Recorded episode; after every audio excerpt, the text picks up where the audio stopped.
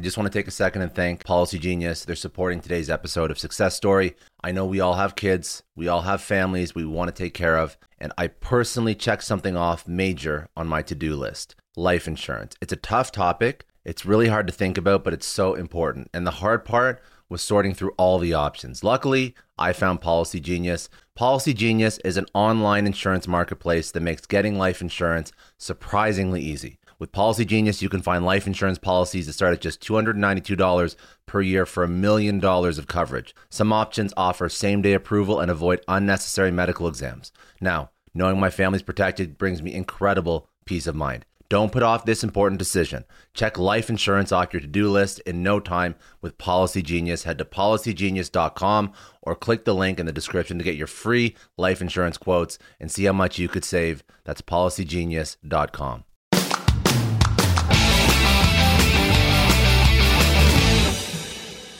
Welcome to the Success Story Podcast. I'm your host, Scott Clary.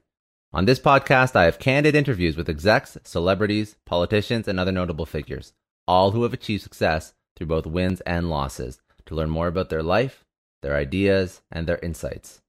I sit down with leaders and mentors and unpack their story to help pass those lessons on to others through both experiences and tactical strategy for business professionals, entrepreneurs, and everyone in between.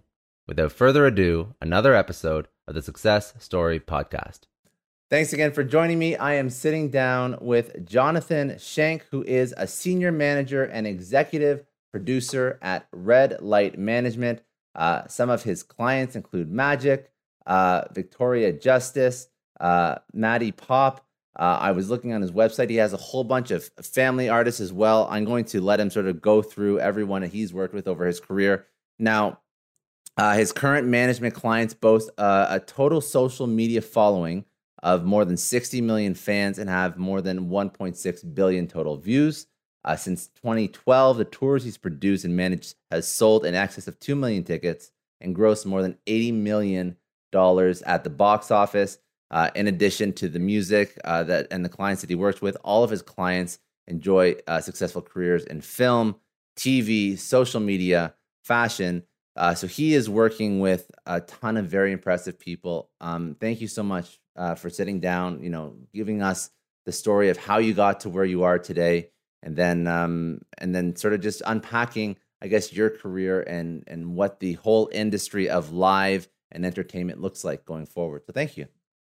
Thank you so much for having me. It's a pleasure, and uh, you know, thanks for that amazing intro. No, it's it's my pleasure. And I actually I wanted to mention this one thing uh, so you are also on top of all these accolades, um, a recipient of the 2020 TJ Martell Trailblazer Award, and I want to I want to understand also what that means and and what that means for you and your industry and some like you know the things that you've done. But so congratulations on that because I think that's actually coming up very soon when you actually you're actually going to receive that. But first, let's understand all the way back. How did you get into live music production? Yeah, no, well, um, you know, I think that uh, it's been an amazing, you know, journey and, and still learning every day. But um, uh, I grew up outside of Philadelphia, Pennsylvania, in a small town called Hatboro.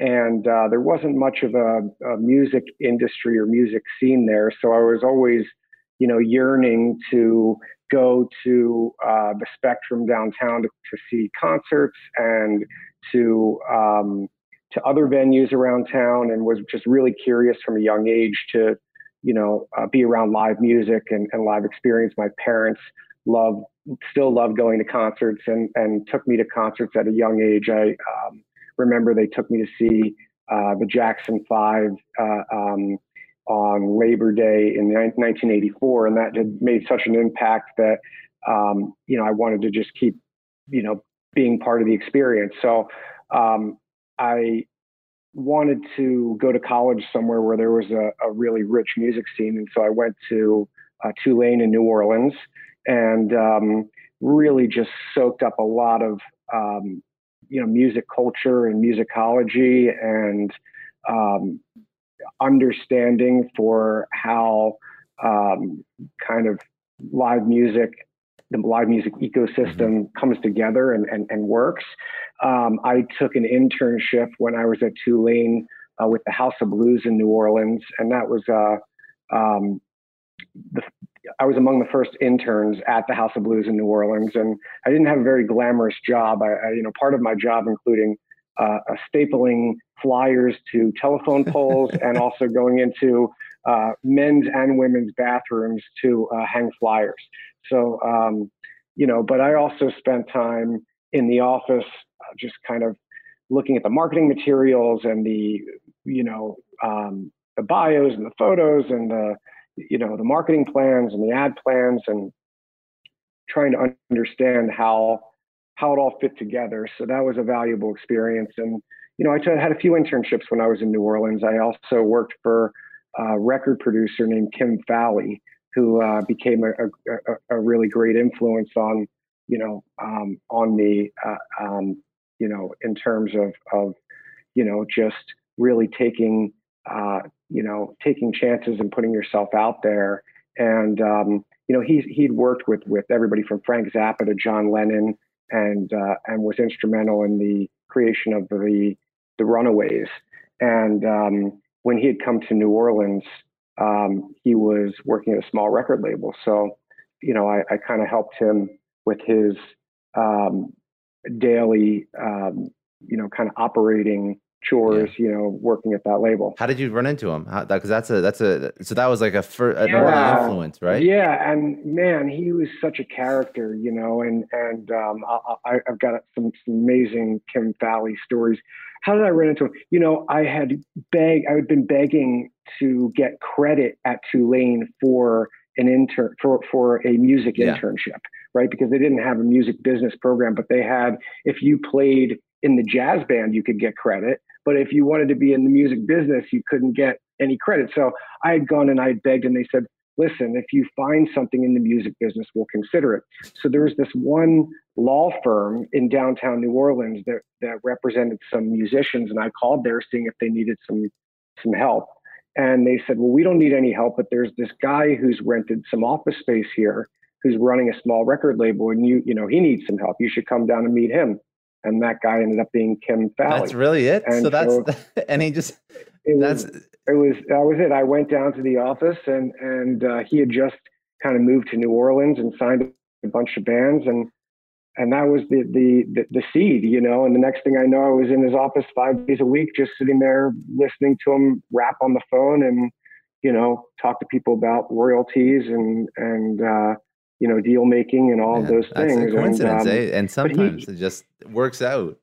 Yeah, it was really cool, you know. And I mean, he became a real, you know, we had we, we had a real connection. He ended up coming to dinner with my family when I graduated Tulane, and um, I'll never forget. He had on this classic canary yellow suit, head to toe, and he was a he was like a big, you know, a tall guy, and so you know, I think he was like maybe six five or you know, he's a tall guy. So tall, that tall in a canary yellow suit. I'll never forget. And, and uh, but he was just a real, you know, uh, uh, super sincere and and he was character. You know, he he whenever we would get off the phone uh, after I stopped interning for him, and we would keep up, and he would call me every once in a while to check in. He was that kind of guy. At the end of the call, he would always say, "Okay, stay teenage," you know, and that was kind of his way of saying like, just be just stay you yeah. you know and and and uh, um, you know what i can say about him is that there truly only was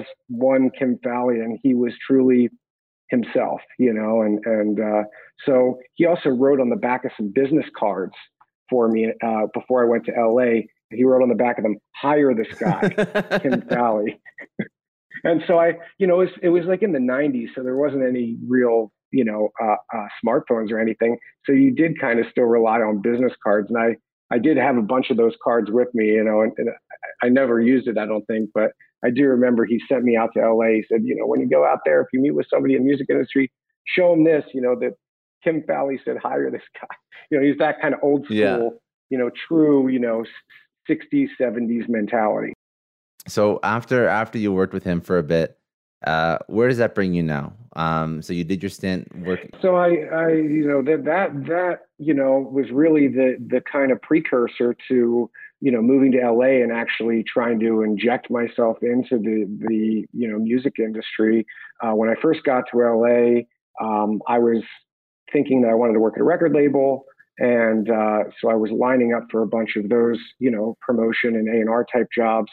Um, I ended up, uh, after a bit of a struggle finding something, I ended up being uh, an assistant at a small agency uh, whose artists included Jefferson Starship, uh, Robby Krieger and John Densmore of the Doors, uh, Marshall Tucker Band, Dave Mason, and a lot of other, you know, uh, six, you know, kind of acts that emerged from the late 60s and, and early 70s.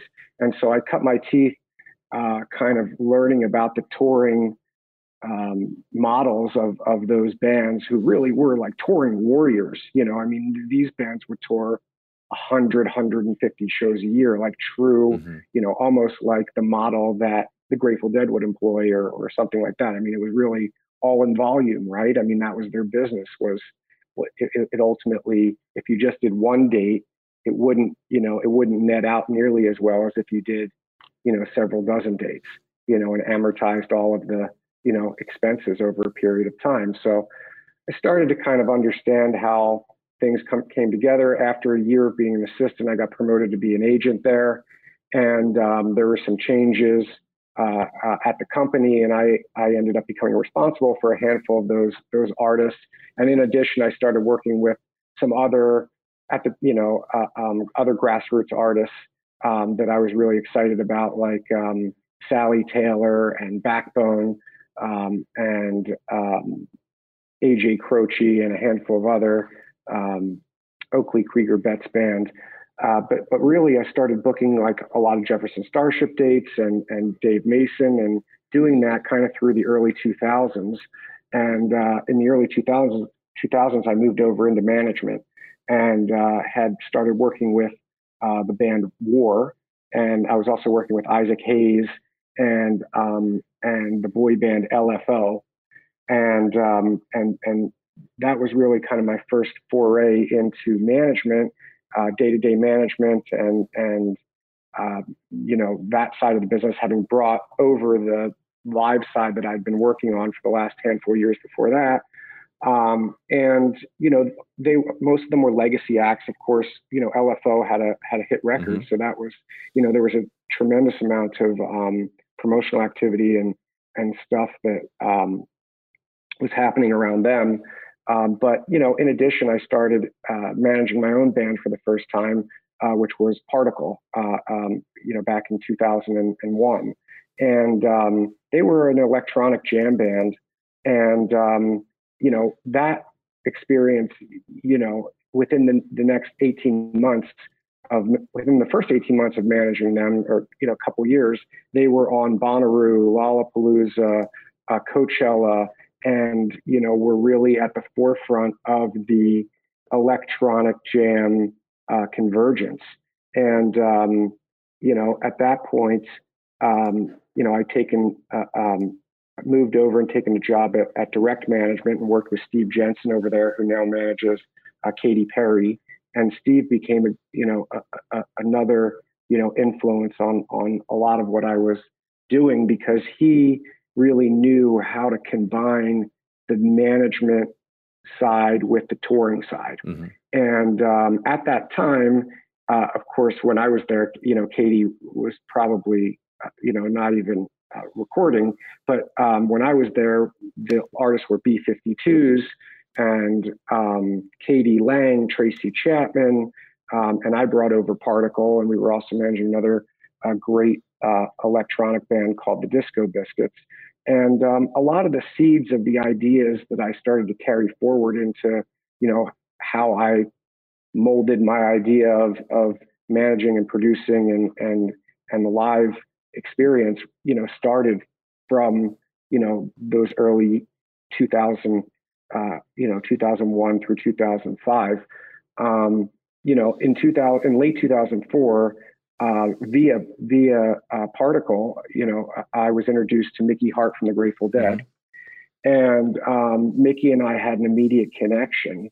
And um, you know, at first, I was just thrilled to be able to have the you know opportunity to collaborate with him on on on a project, and ended up spending some time at his house and in the studio. And and anybody that knows Mickey knows that he's just incredibly, you know, welcoming and and and if you're in his orbit, he is, um, you know, just an incredibly uh, uh, gracious and sincere individual, and also, uh, um, you know, brilliant, you know, and and and just an incredible conversationalist. Um, so, you know, that was really exciting, and and uh, I carried that relationship forward, and um, have been continuing to work with Mickey um, on some one-off stuff.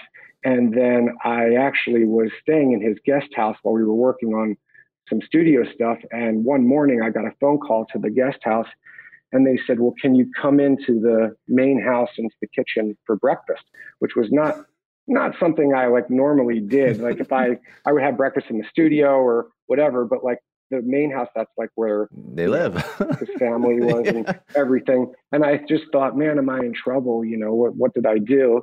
And so I go in and, and, um, it was, you know, completely you know, uh, um, uh, just chill. And uh, I remember Mickey and his wife saying, "Well, hey, you know, you're supposed to leave to go drive back to to LA today, but I was just wondering if you know you would want to start managing me." Hmm.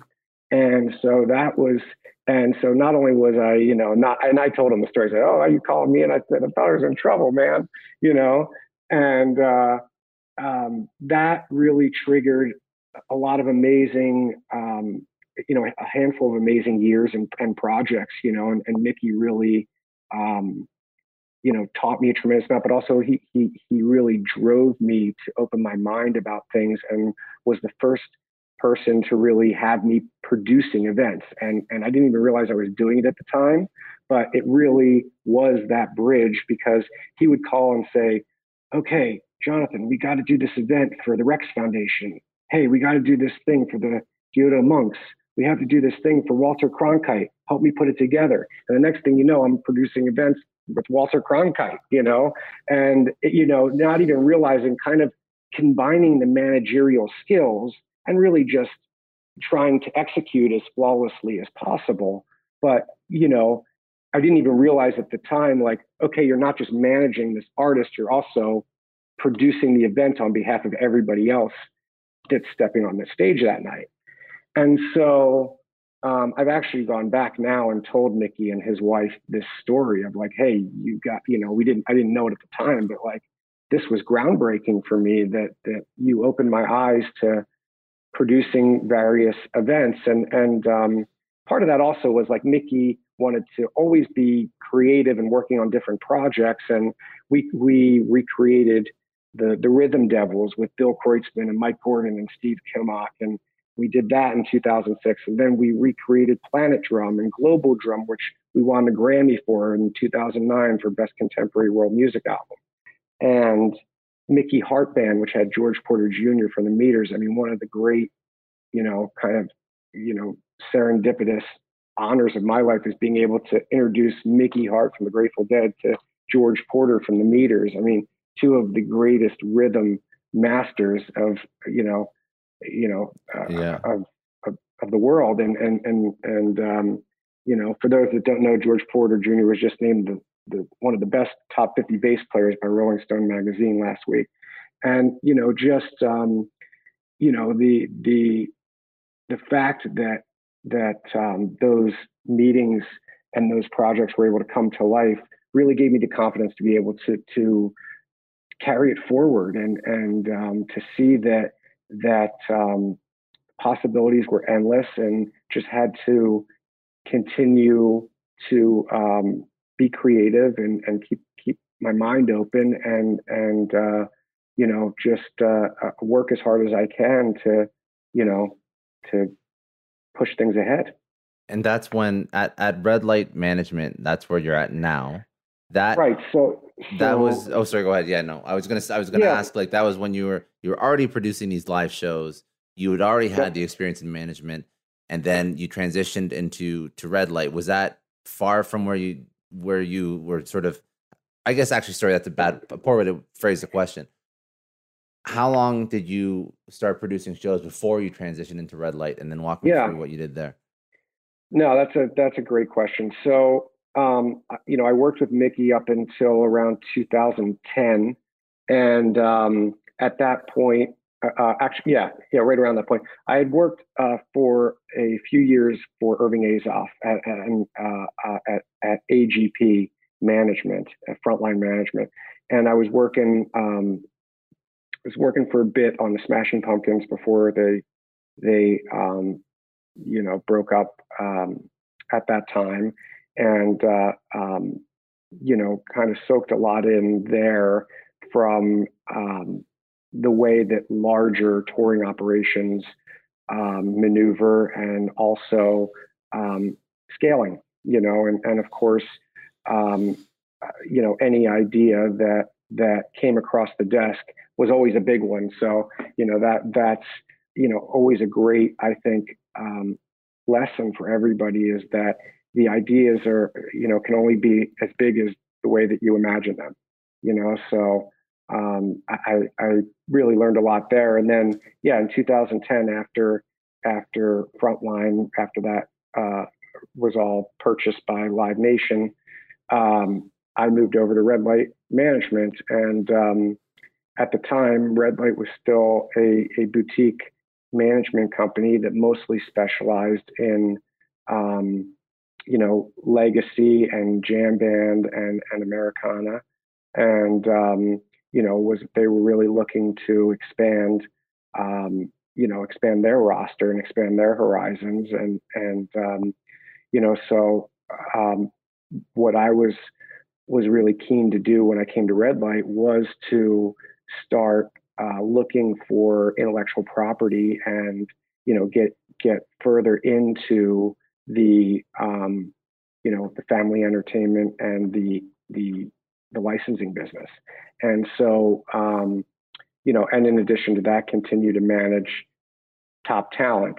Um, two things happened right at the beginning. Within um, within about six months of working at red light i started managing victoria justice and and at the time, um, Victorious was just taking off, and um, you know, and Victoria was uh, really just um, you know getting a tremendous amount of opportunities, and uh, you know, and started recording music. So that happened. In addition to that, I started um, producing um, the Fresh Beat Band, and uh, you know one kind of dovetailed from the other in terms of you know part of the, the, relationship and the success with victoria led to some of the trust you know from nickelodeon to step in and produce the fresh beat band um, i had worked on some some family entertainment um, you know uh, uh, you know previously but this was the first time that i had partnered with a network directly.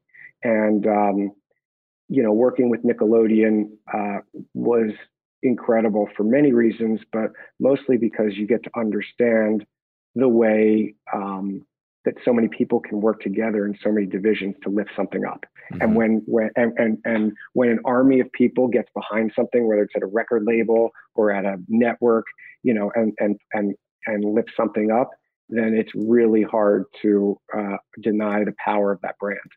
And I think that's what happened with both Victorious and with with Fresh Beat Band, you know, and and uh, um, so we went into to 2000, 2012, 2013 with basically the number one preschool show and the number one, um, you know, teen tween show. And so, you know, that was an incredible ride. And, and, and, um, you know, Victoria did several successful tours and Fresh Beat Band did several successful tours, and and from there, you know, we just started um, getting more aggressive, but but almost on like a sharpshooter basis. Like we weren't, we knew that we didn't have the scaling yet to be able to take on a ton of productions. Mm-hmm. So we just really got strategic about, you know, identifying partners that um, that would be viable, and um, and and all the same time continuing to manage more um, you know more talent that was coming out of the you know uh, I, I, would say you know Disney Nickelodeon system, but also uh, other other pop and teen talent you know that and helping other people to um, you know kind of connect the dots between their TV career and their music career and maybe their fashion you know what they have going on in the fashion side and really um, I would say not just helping them to, to carve their path, but also connect the dots and make sure that there's syner- synergy between each of those areas. And when the timing and synergy is right, it makes each one of those, you know, uh, kind of touch points more powerful. And I think that, um, you know, that's that's kind of been the been the approach and, and the strategy. Um, you know, Fresh Beat Band ended up selling about um, 600, 700,000 tickets.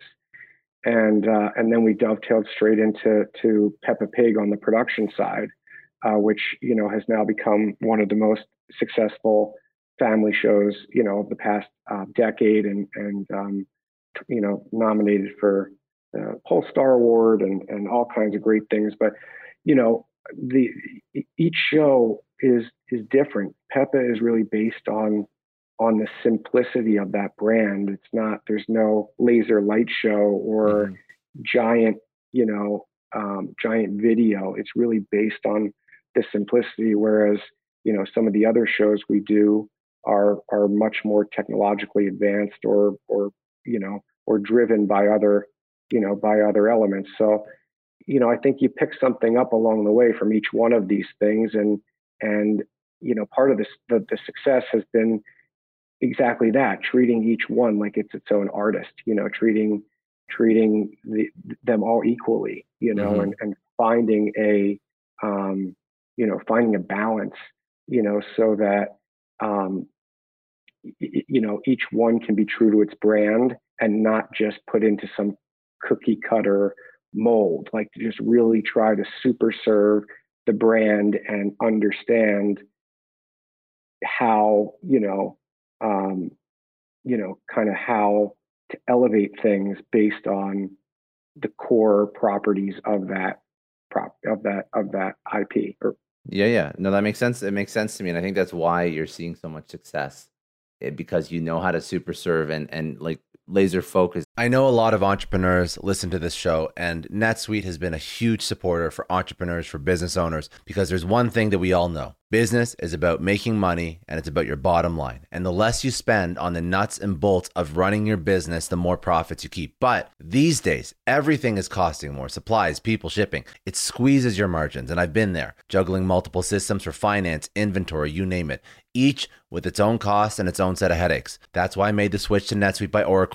It's changed our company. Think about it. NetSuite is one of the top financial systems out there. It puts your whole business on one platform accounting, finance, the works one data source for everyone. There's no more mismatched info. And because it's in the cloud, it slashes your IT costs. No more servers, no more updates. Just access NetSuite from anywhere. With one integrated suite, your overhead drops big time. And here's the real win efficiency. Everything's connected in NetSuite. Costs are ridiculous lately. Find a proven way to reduce your expenses and get better performance out of your team. It's a no brainer, and that's what NetSuite offers. Over 37,000 companies have figured this out already. You have to join them. Right now, through to April 15th, NetSuite's got an incredible, flexible financing plan. Check it out and see the savings yourself at netsuite.com slash Scott Clary. That's netsuite.com slash Scott Clary. I don't know about you, but the idea of being harassed, scammed, or even worse, all because somebody found my personal information online, that's terrifying. Our political opinions, our addresses, even stuff about our families, it's out there for anyone to grab. And did you know that data brokers are allowed to sell information on over 98% of Americans? It's scary stuff. That's why I've partnered with Delete Me. I personally use Delete Me. They're a big friend of the podcast because I put myself out there online. So safety is a huge concern. It's really scary how easy it is to find someone's details and information, but Delete Me creates a layer of protection that we all need. You tell Delete Me what you want gone, and they make it disappear from those sketchy data broker sites. And Delete Me doesn't stop. They constantly monitor the web to keep your information off those lists. It's like having a privacy watchdog that never sleeps. You need to take control of your data and keep your private life private by signing up for Delete Me. They're giving a special discount for all Success Story podcast listeners. Get 20% off your Delete Me plan when you go to joindeleteme.com com slash success and use promo code success at checkout. The only way to get 20% off is to go to joindeleteme.com slash success and enter code success at checkout. J-O-I-N-D-E-L-E-T-E-M-E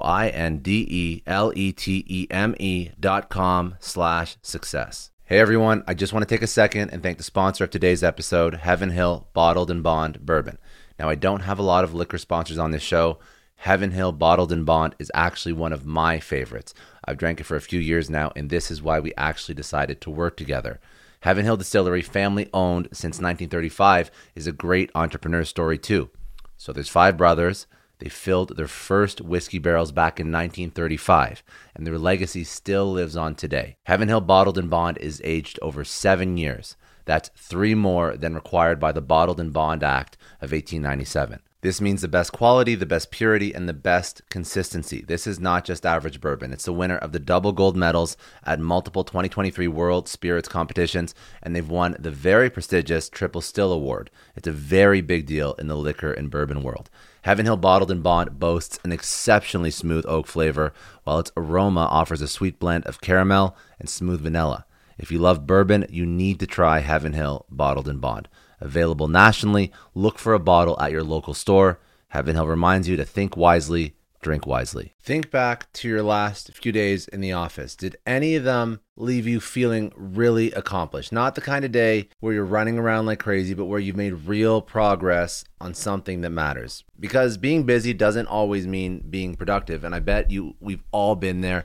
And maybe it's time to rethink what it means to get things done. Today's episode is sponsored by Belay. And what they help you do is instead of getting sucked into emails and to do lists, they help you delegate tasks and focus on big goals. They can connect you with top notch US based talent who are ready to take on those time consuming tasks that bog you down. Let's be real, there are way more important things you could be doing than bookkeeping or wrangling a packed inbox. They have virtual assistants to handle all of those pesky administrative tasks or accounting professional to take care of all your financials. But here's the best part you don't have to waste weeks searching for the right person. Belay's personalized matching service works quickly, sometimes matching you with the right talent to take stuff off your plate in under a week. Are you ready to try a different way of working? Check out Belay's list of the top 25 things you can delegate to a virtual assistant. It might just change your business and your life. Text success, that's S U C C E S S, to 55123 to get the list and to start transforming your to do list with Belay. Thank you so much, Indeed, for sponsoring Success Story. For all business leaders out there, Indeed is a lifesaver. See, we're always driven by the search for better, but when it comes to hiring, the best way to search for a candidate isn't to search at all. Don't search, match with Indeed. If you need to hire, you need Indeed. Indeed is your matching and hiring platform with over 350 million global monthly visitors, according to Indeed data, and a matching engine that helps you find quality candidates fast. You're going to ditch the busy work and you're going to use Indeed for scheduling, screening, messaging so you can connect with candidates faster. And Indeed doesn't just help you hire faster, 93% of employers agree Indeed delivers the highest quality matches compared to other job sites, according to a recent Indeed survey. Leveraging over 140 million qualifications and preferences every day, Indeed's matching engine is constantly learning from your preferences. So the more you use Indeed, the better it gets. Join more than 3.5 million businesses worldwide that use Indeed to hire great talent fast. And listeners of this show will get a $75 sponsored job credit to get your jobs more visibility at indeed.com slash Clary. Just go to indeed.com slash Clary right now and support our show by saying you heard about Indeed on this podcast. Indeed.com slash Clary. Terms and conditions apply. If you need to hire, you need Indeed. That brand to the target audience. You're not just trying to like vanilla, you know, just one size fits all type production. But I, I, I have questions um, because you're in live. Yeah. I'm very curious about like the state of the industry and whatnot, and I want to go there. But before I do that, I want to close off your career. So it, now it's 2020. Um, you've had incredible success managing all these household names. Um, you manage them across different types of industries, from from what I guess would be considered. I don't know if it's more traditional, but I guess uh, more adult uh, type um, focus productions, all the way through to uh, child and teen and tween and whatnot. So, what is that when you when you have success in this industry? What does that award mean? Where do you go from here for Red Light for your career? What is the next steps, and and what does that award actually uh, mean for you?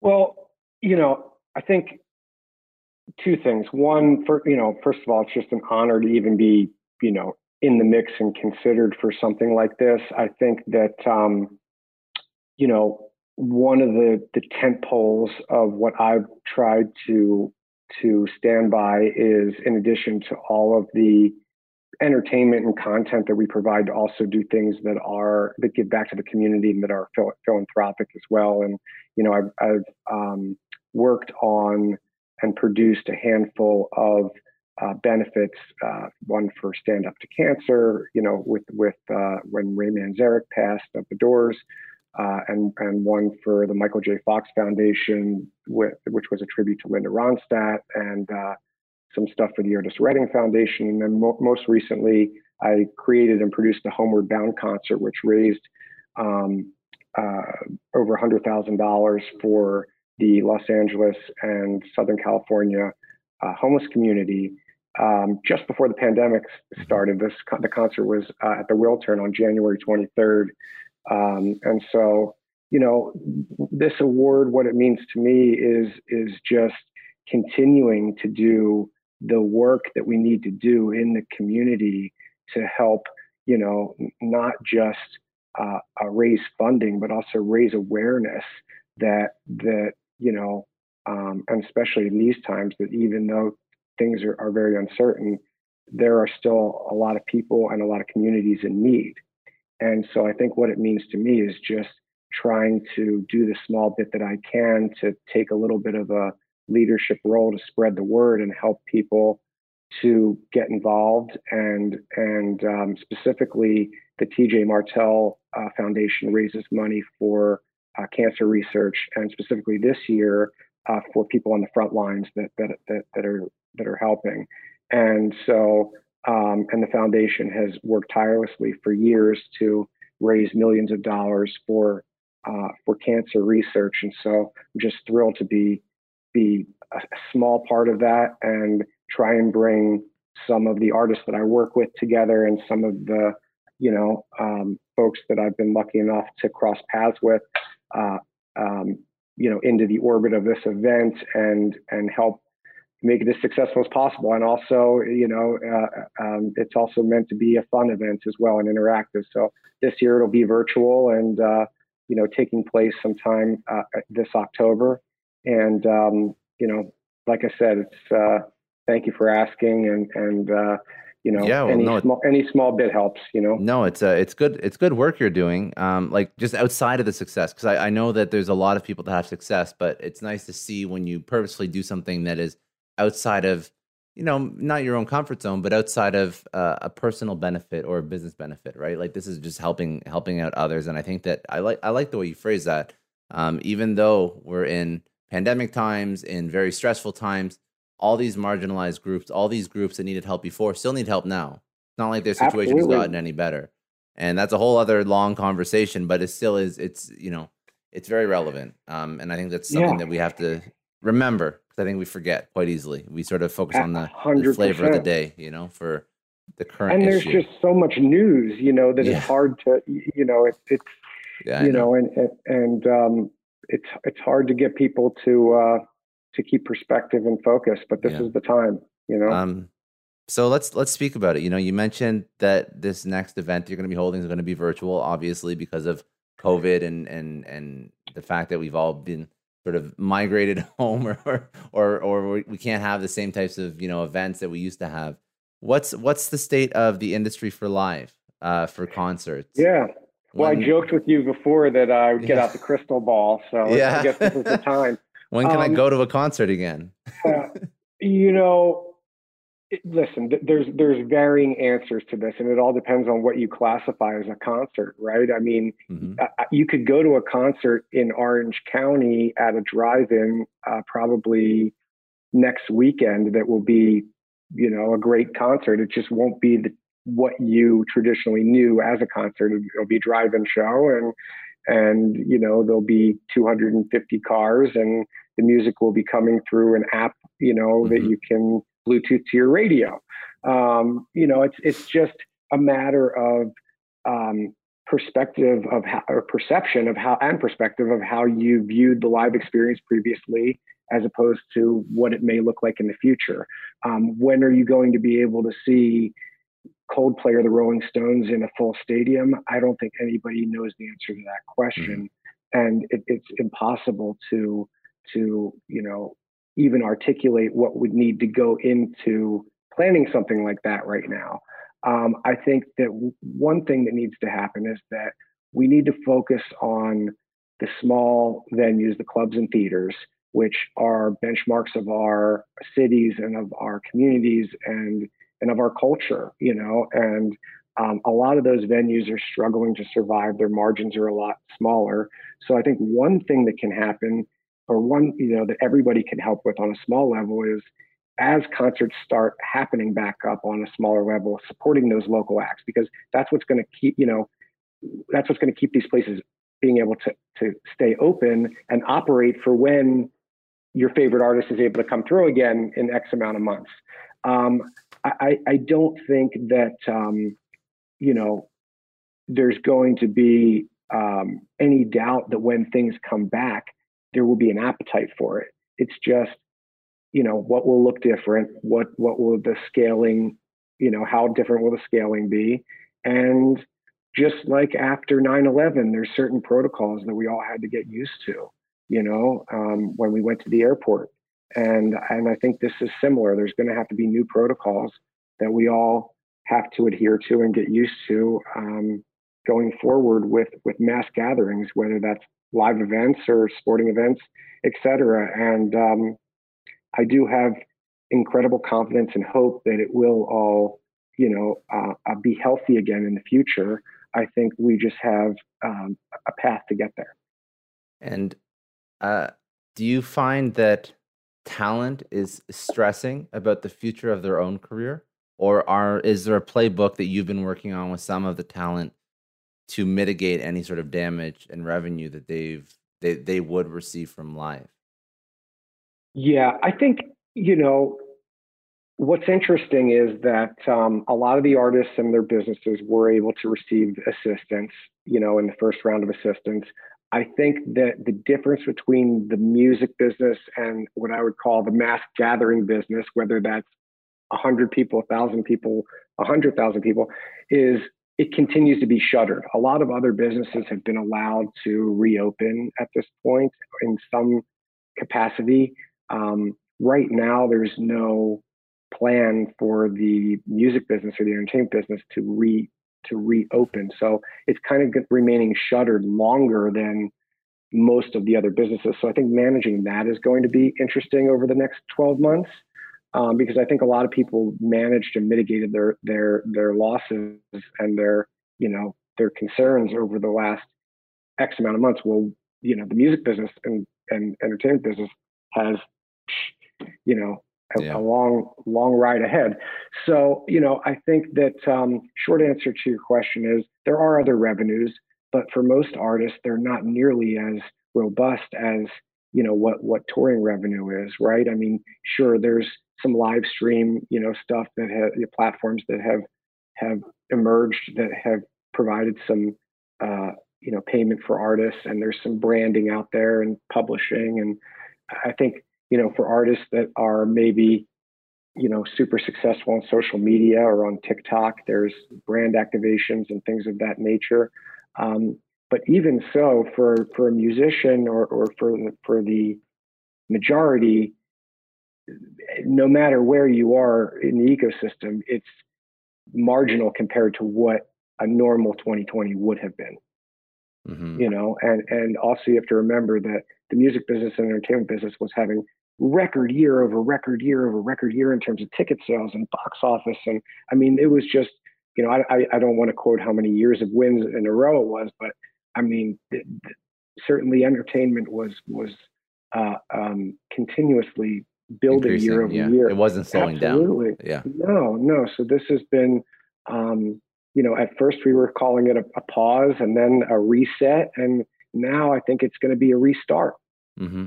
That's that's uh, well said. I think it. Yeah. Well, I think that's most industries are trying to figure out. But like you like you mentioned, like entertainment in particular is definitely um, on a hiatus that's a little bit longer than than others. And like with that that big question mark, right? Like that, no, no one knows when it's going to end that's difficult. That's very that's that's tough, right? Yeah.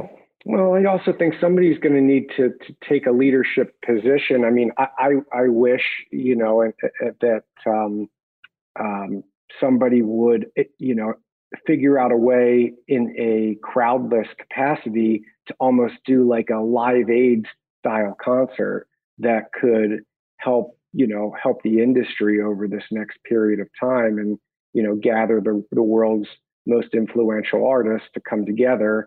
And if you were able to do that there would certainly be an appetite for it uh, you know via you know the dsps and the streaming services and you know con- various content providers. So you know but beyond that i think it would you know if you had that kind of distribution and that kind of talent you could really make an impact in terms of how the music industry can restart over this next period of time and also i think instill some confidence in people that big concerts can still happen. Yeah.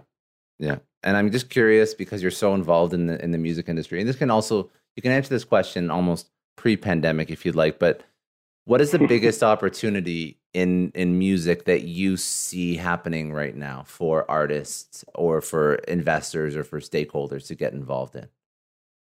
That's a great question. I mean, I, I think that the listen in the pandemic, a lot of you know, there's certainly publishing and catalogs are are a really important part of the the equation. But I think that um, in the big picture, I think that what's most important is um, gathering IP and really understanding um, the timing on the live landscape because I think that that in terms of of you know if you're looking at like investors, et cetera, it's just understanding when things actually can happen because I think they, there will be wins out there.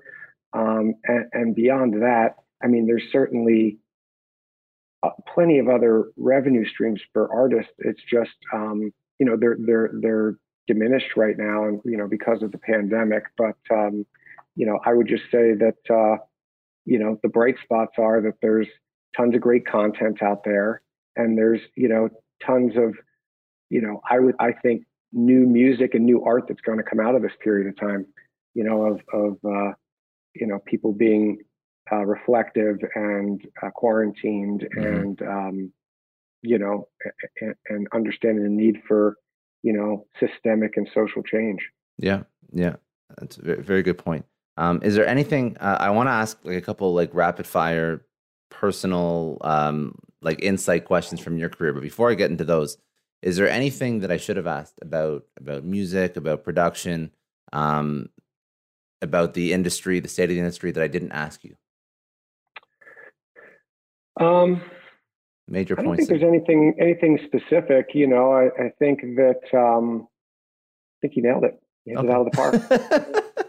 well, no, I appreciate, I appreciate. No, I just sometimes like I don't know what I don't know. So if there's things that are like super, super hyper relevant to your industry, um, that's what I, I, just wanted to open it up just in case. Um, I think the biggest thing right now is that more than ever there needs to be open conversation and there needs to be, um, you know, collaboration amongst all parties, and that means you know managers and agents and promoters and uh, you know record labels and everybody to help because it's um, you know our industry has never seen anything like this. And mm-hmm. of course there's still the the need for for culture and art and live music and comedy and all of these things and family entertainment. It's just um, i think we're going to need everybody to come together to figure out how to to to lift it back up. Yeah. No very well said. Um, okay a couple a couple questions just about about your career and and what you've experienced. What is where do you go to continue to learn things in order to stay on top of your role, your industry?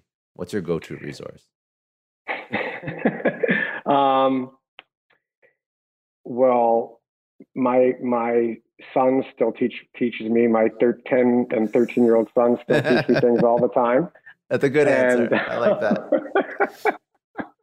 um, for instance, um, I uh, I uh, started uh, managing um, a guy named uh, Alejandro Aranda. His his artist name is Scary Pool Party, mm-hmm. and this guy is an absolute genius. I mean, one of the most versatile and and you know just unbelievable, pure you know raw, pure talents I've ever you know uh, I've ever seen, and also one of the most sincere uh, and soulful human beings I've ever I've ever met, and and just caring. And you know, so one day, uh, you know, we were watching. Um, uh, my son was watching American Idol, and um, I had the, the opportunity to be able to manage, you know, folks that were on the show.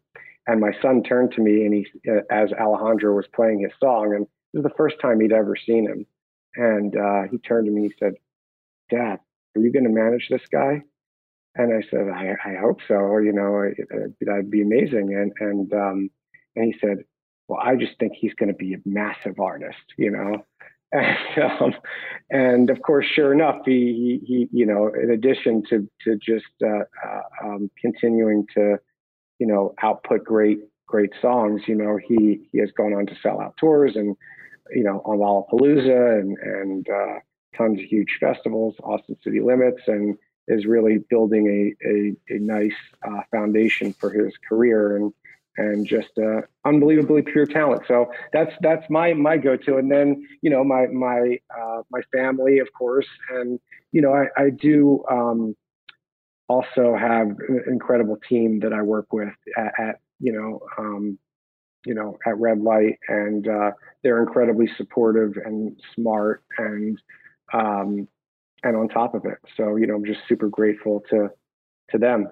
No, very good. Um, what would be advice that you would give somebody who wants to go into a career similar to yours? Um, I think the biggest thing is that yeah, you have to, in addition to the obvious things like really wanting to do it, you have to just stay fluid because you just don't know where, you know, once you get on the once you get on the raft, you don't know where the river is gonna gonna flow. You know, so part of it is that you want to get on the river, you mm-hmm. know? And so I never envisioned that I was going to be a producer or maybe even a manager. I thought at first when I was in college, that I was going to be an entertainment attorney, you know? So I, I think part of it is just be flexible, be open minded, and try to find balance because the balance is what opens your mind to the other ideas. If you don't have balance, you're too close in front of your face. Mm-hmm. So, you know, the the balance in life is what gives you the, the you know, the flexibility and the open mindedness to to you know Be have the ability to have the ability. Yeah, exactly. Yeah. Exactly. Yeah. Um, uh, and doubling down on that question. So that was advice for for others, but uh, what would what would be a piece of advice that you would tell your younger self? Oh man, I think the biggest one is uh, you don't need to react so quickly. Um, uh, enjoy the moment, you know, um, savor the moment. Um, just enjoy the relationships, uh, you know, because they're that, that that's what's going to last. You know, that's what's going to be the lasting um, you know, kind of part, you know, legacy of mm-hmm. of, of all of this. And um, you know, uh, I think the other part is just um, keep. I think I would tell myself just keep my head up whenever things were not seeming that they're going going your way. To just just keep your head up and and uh, you know, don't get too high on the highs and don't get too low on the lows. That actually tees up. Okay, so the question, another question I like to ask: um, the best day of your life and the worst day of your life, and why? well, the best day of my life was was was probably the day I got married in New Orleans. That's a good answer. That's a good answer. It's an absolutely unbelievable, magical day, and and you know was the the beginning of um, you know being uh, married to my amazing wife, and uh, we had met at Tulane and and uh, we got married in New Orleans, and we had the Dirty Dozen Brass Band and uh, the New Orleans Klezmer All Stars and some Mardi Gras Indians, and so and and of course all of our friends and family, you know, and and so that was just uh, probably, you know, the best day of my my life. Do you have do you have a worst day that that you that you learned from that was notable that that people can learn from?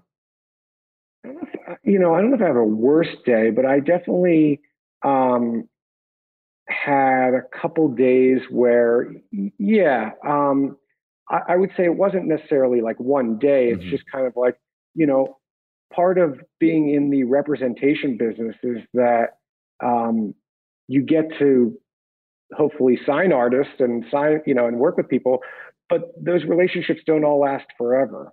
And I think that, um, you know, probably some of the toughest days I had were, you know, when certain relationships, you know, that I thought might have really blossomed didn't, you know, didn't uh, come to fruition or didn't, you know, I think there's been, I wouldn't call them worst, worst days in any, mm-hmm. in any way. I, I, think, you know, downs um, or, or, or, things I, I guess I'm, out.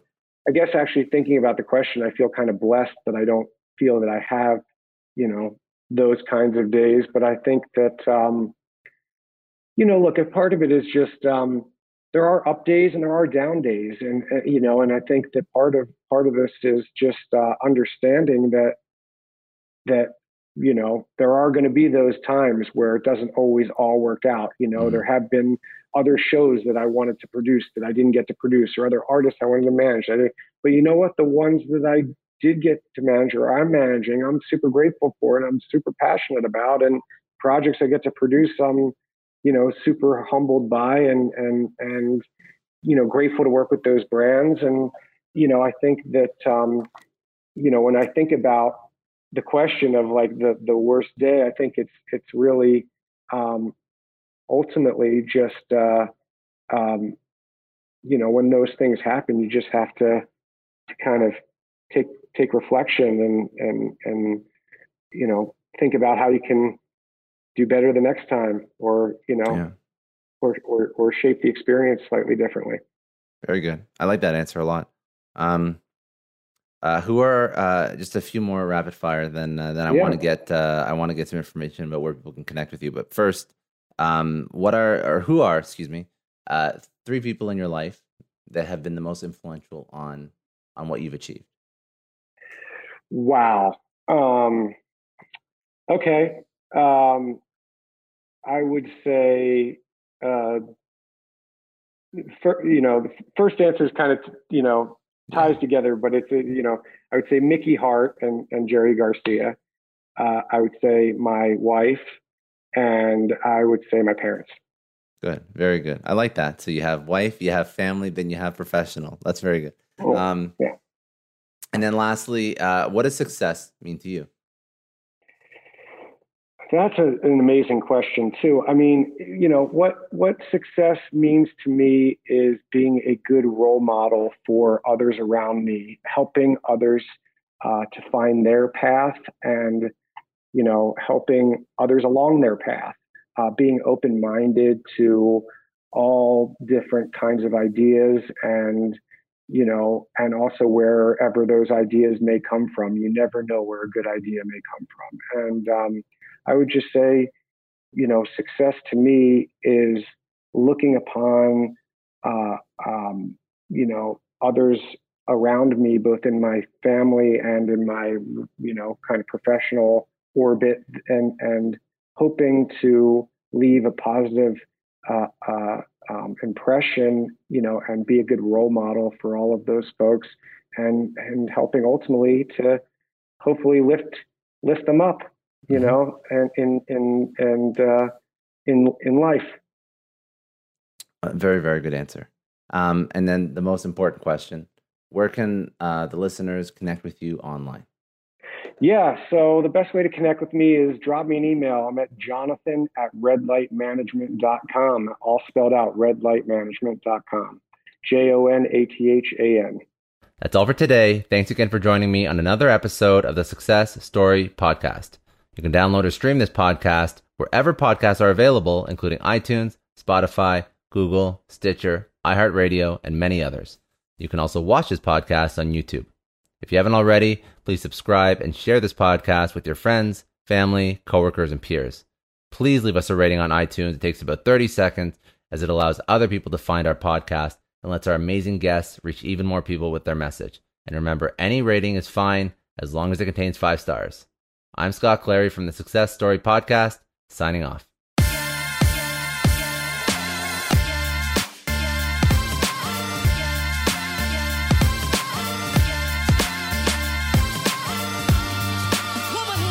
I know a lot of entrepreneurs listen to this show, and NetSuite has been a huge supporter for entrepreneurs, for business owners, because there's one thing that we all know business is about making money and it's about your bottom line. And the less you spend on the nuts and bolts of running your business, the more profits you keep. But these days, everything is costing more supplies, people, shipping. It squeezes your margins, and I've been there, juggling multiple systems for finance, inventory, you name it each with its own costs and its own set of headaches. That's why I made the switch to NetSuite by Oracle. It's changed our company. Think about it. NetSuite is one of the top financial systems out there. It puts your whole business on one platform accounting, finance, the works, one data source for everyone. There's no more mismatched info. And because it's in the cloud, it slashes your IT costs. No more servers, no more updates. Just access NetSuite from anywhere. With one integrated suite, your overhead drops big time. And here's the real win efficiency. Everything's connected in NetSuite. Costs are ridiculous lately. Find a proven way to reduce your expenses and get better performance out of your team. It's a no brainer, and that's what NetSuite offers. Over 37,000 companies have figured this out already. You have to join them. Right now, through to April 15th, NetSuite's got an incredible, flexible financing plan. Check it out and see the savings yourself at netsuite.com slash Scott Clary. That's netsuite.com slash Scott Clary. I don't know about you, but the idea of being harassed, scammed, or even worse, all because somebody found my personal information online, that's terrifying. Our political opinions, our addresses, even stuff about our families, it's out there for anyone to grab. And did you know that data brokers are allowed to sell information on over 98% of Americans? It's scary stuff. That's why I've partnered with Delete Me. I personally use Delete Me. They're a big friend of the podcast because I put myself out there online. So safety is a huge concern. It's really scary how easy it is to find someone's details and information, but Delete Me creates a layer of protection that we all need. You tell Delete Me what you want gone, and they make it disappear from those sketchy data broker sites. And Delete Me doesn't stop. They constantly monitor the web to keep your information off those lists. It's like having a privacy watchdog that never sleeps. You need to take control of your data and keep your private life private by signing up for Delete Me. They're giving a special discount for all Success Story podcast listeners. Get 20% off your Delete Me plan when you go to joindeleteme.com slash success and use promo code success at checkout. The only way to get 20% off is to go to joindeleteme.com slash success and enter code success at checkout. J-O-I-N-D-E-L-E-T-E-M-E dot com slash success. Hey everyone, I just want to take a second and thank the sponsor of today's episode, Heaven Hill Bottled in Bond Bourbon. Now, I don't have a lot of liquor sponsors on this show. Heaven Hill Bottled in Bond is actually one of my favorites. I've drank it for a few years now, and this is why we actually decided to work together. Heaven Hill Distillery, family owned since 1935, is a great entrepreneur story too. So there's five brothers. They filled their first whiskey barrels back in 1935, and their legacy still lives on today. Heaven Hill Bottled in Bond is aged over seven years. That's three more than required by the Bottled in Bond Act of 1897. This means the best quality, the best purity, and the best consistency. This is not just average bourbon. It's the winner of the double gold medals at multiple 2023 World Spirits competitions, and they've won the very prestigious Triple Still Award. It's a very big deal in the liquor and bourbon world. Heaven Hill Bottled in Bond boasts an exceptionally smooth oak flavor, while its aroma offers a sweet blend of caramel and smooth vanilla. If you love bourbon, you need to try Heaven Hill Bottled in Bond. Available nationally, look for a bottle at your local store. Heaven Hill reminds you to think wisely, drink wisely. Think back to your last few days in the office. Did any of them leave you feeling really accomplished? Not the kind of day where you're running around like crazy, but where you've made real progress on something that matters. Because being busy doesn't always mean being productive, and I bet you we've all been there. And maybe it's time to rethink what it means to get things done. Today's episode is sponsored by Belay. And what they help you do is, instead of getting sucked into emails and to do lists, they help you delegate tasks and focus on big goals. They can connect you with top notch US based talent who are ready to take on those time consuming tasks that bog you down. Let's be real, there are way more important things you could be doing than bookkeeping or wrangling a packed inbox. They have virtual assistants to handle all of those pesky administrative tasks or accounting professionals to take care of all your financials. But here's the best part. You don't have to waste weeks searching for the right person. Belay's personalized matching service works quickly, sometimes matching you with the right talent to take stuff off your plate in under a week. Are you ready to try a different way of working? Check out Belay's list of the top 25 things you can delegate to a virtual assistant. It might just change your business and your life. Text success, that's S U C C E S S, to 55123 to get the list and to start transforming your to do list with Belay. Thank you so much, Indeed, for sponsoring Success Story. For all business leaders out there, Indeed is a lifesaver. See, we're always driven by the search for better, but when it comes to hiring, the best way to search for a candidate isn't to search at all. Don't search, match with Indeed. If you need to hire, you need Indeed. Indeed is your matching and hiring platform with over 350 million global monthly visitors, according to Indeed data, and a matching engine that helps you find quality candidates fast. You're going to ditch the busy work and you're going to use Indeed for scheduling, screening, messaging so you can connect with candidates faster. And Indeed doesn't just help you hire faster, 93% of employers agree Indeed delivers the highest quality matches compared to other job sites, according to a recent Indeed survey. Leveraging over 140 million qualifications and preferences every day, Indeed's matching engine is constantly learning from your preferences. So the more you use Indeed, the better it gets. Join more than 3.5 million businesses worldwide that use Indeed to hire great talent fast. And listeners of this show will get a $75 sponsored job credit to get your jobs more visibility at Indeed.com slash Clary. Just go to Indeed.com slash Clary right now and support our show by saying you heard about Indeed on this podcast. Indeed.com slash Clary. Terms and conditions apply. If you need to hire, you need Indeed.